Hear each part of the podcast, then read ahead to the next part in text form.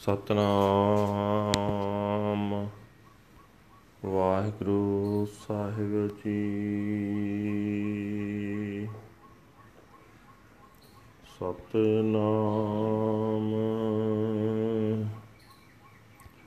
ਵਾਹਿਗੁਰੂ ਸਾਹਿਬ ਜੀ।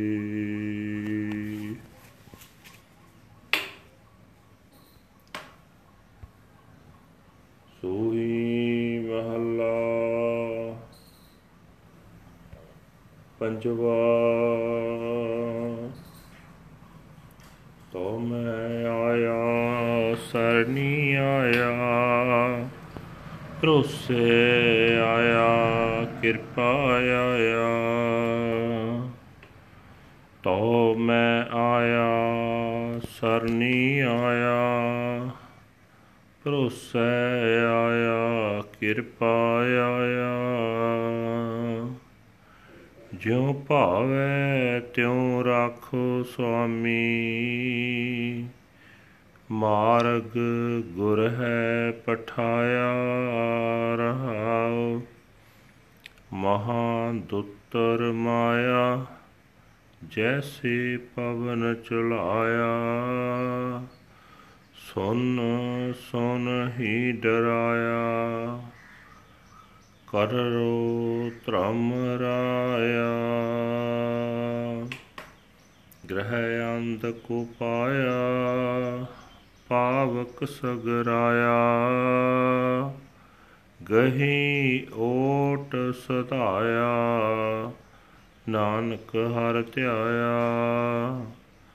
ਅਬ ਮੈਂ ਪੂਰਾ ਪਾਇਆ। ਗਹੀ ਓਟ ਸਧਾਇਆ, ਨਾਨਕ ਹਰ ਧਿਆਇਆ। ਅਬ ਮੈਂ ਪੂਰਾ ਪਾਇਆ। ਵਾਹਿਗੁਰੂ ਜੀ ਕਾ ਖਾਲਸਾ, ਵਾਹਿਗੁਰੂ ਜੀ ਕੀ ਫਤਿਹ। ਇਹ ਹਨ ਅੱਜ ਦੇ ਹੁਕਮਨਾਮੇ ਜੋ ਸ੍ਰੀ ਦਰਬਾਰ ਸਾਹਿਬ ਅੰਮ੍ਰਿਤਸਰ ਤੋਂ ਆਏ ਹਨ। ਸਾਹਿਬ ਸ੍ਰੀ ਗੁਰੂ ਅਰਜਨ ਦੇਵ ਜੀ ਪਾਤਸ਼ਾਹ, ਪੰਜਵੇਂ ਪਾਤਸ਼ਾਹ ਜੀ ਦੇ ਸੋਹੀ ਰਾਗ ਵਿੱਚ ਉਚਾਰੇ ਹੋਏ ਹਨ। ਗੁਰੂ ਸਾਹਿਬ ਜੀ ਫਰਮਾਨ ਕਰ ਰਹੇ ਨੇ हे ਪ੍ਰਭੂ, ਮੈਂ ਤੇਰੀ ਸਰਨੇ ਆਇਆ ਹਾਂ, ਇਸ ਭਰੋਸੇ ਨਾਲ ਆਇਆ ਹਾਂ ਕਿ ਤੂੰ ਕਿਰਪਾ ਕਰੇਗਾ। ਸੋਹੇ ਨਾ ਮਾਲਕ ਪ੍ਰਭੂ, ਜਿਵੇਂ ਤੈਨੂੰ ਚੰਗਾ ਲੱਗੇ, ਮੇਰੀ ਰੱਖਿਆ ਕਰ। ਮੈਨੂੰ ਤੇਰੇ ਦਰ ਤੇ ਗੁਰੂ ਨੇ ਭੇਜਿਆ ਹੈ, ਮੈਨੂੰ ਤੇਰੇ ਦਰ ਦਾ ਰਸਤਾ ਗੁਰੂ ਨੇ ਦਿਖਾਇਆ ਹੈ, ਰਹਾਓ। हे ਪ੍ਰਭੂ ਜਿਵੇਂ ਤੇਜ ਹਵਾ ਧੱਕੇ ਮਾਰਦੀ ਹੈ ਤਿਵੇਂ ਮਾਇਆ ਦੀਆਂ ਲਹਿਰਾਂ ਧੱਕੇ ਮਾਰਦੀਆਂ ਹਨ ਤੇਰੀ ਰਚੀ ਮਾਇਆ ਇੱਕ ਵੱਡਾ ਸਮੁੰਦਰ ਹੈ ਜਿਸ ਤੋਂ ਪਾਰ ਲੰਘਣਾ ਬਹੁਤ ਔਖਾ ਹੈ हे ਪ੍ਰਭੂ ਮੈਂ ਤਾਂ ਇਹ ਸੁਣ ਸੁਣ ਕੇ ਹੀ ਡਰ ਰਿਹਾ ਹਾਂ ਕਿ ਧਰਮਰਾਜ ਬੜਾ ਕਰੜਾ ਹਾਕਮ ਹੈ हे ਪ੍ਰਭੂ ਇਹ ਸੰਸਾਰ ਇੱਕ ਅੰਨਾ ਖੂਹ ਹੈ।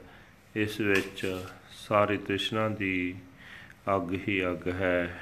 हे ਨਾਨਕ ਆਖ हे ਪ੍ਰਭੂ ਜਦੋਂ ਤੋਂ ਮੈਂ ਗੁਰੂ ਦਾ ਆਸਰਾ ਲਿਆ ਹੈ ਮੈਂ ਪਰਮਾਤਮਾ ਦਾ ਨਾਮ ਸਿਮਰ ਰਿਹਾ ਹਾਂ ਤੇ ਮੈਨੂੰ ਪੂਰਨ ਪ੍ਰਭੂ ਲੱਭ ਪਿਆ ਹੈ। ਵਾਹਿਗੁਰੂ ਜੀ ਕਾ ਖਾਲਸਾ ਵਾਹਿਗੁਰੂ ਜੀ ਕੀ Fateh. This was today's hukamnama and its uh, translation into punjabi the hukamnama is uttered by our fifth guru guru arjan dev ji under suhi raga and guru sahib ji explained i have come to you i have come to your sanctuary i have come to place my faith in you I have come seeking mercy. If it pleases you, save me. O my Lord and Master, the Guru has placed me upon the path. Pause. Maya is very treacherous and difficult to pass through. It is like a violent windstorm. I am so afraid to hear that the righteous judge of dharma is so strict and stern. The world is deep, dark pit. It is all on fire. I have grasped the support of the holy saints.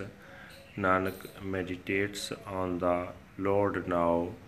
I have found the perfect Lord. Waheguru ji ਕਾ ਖਾਲਸਾ ਵਾਹਿਗੁਰੂ ਜੀ ਕੀ ਫਤਿਹ।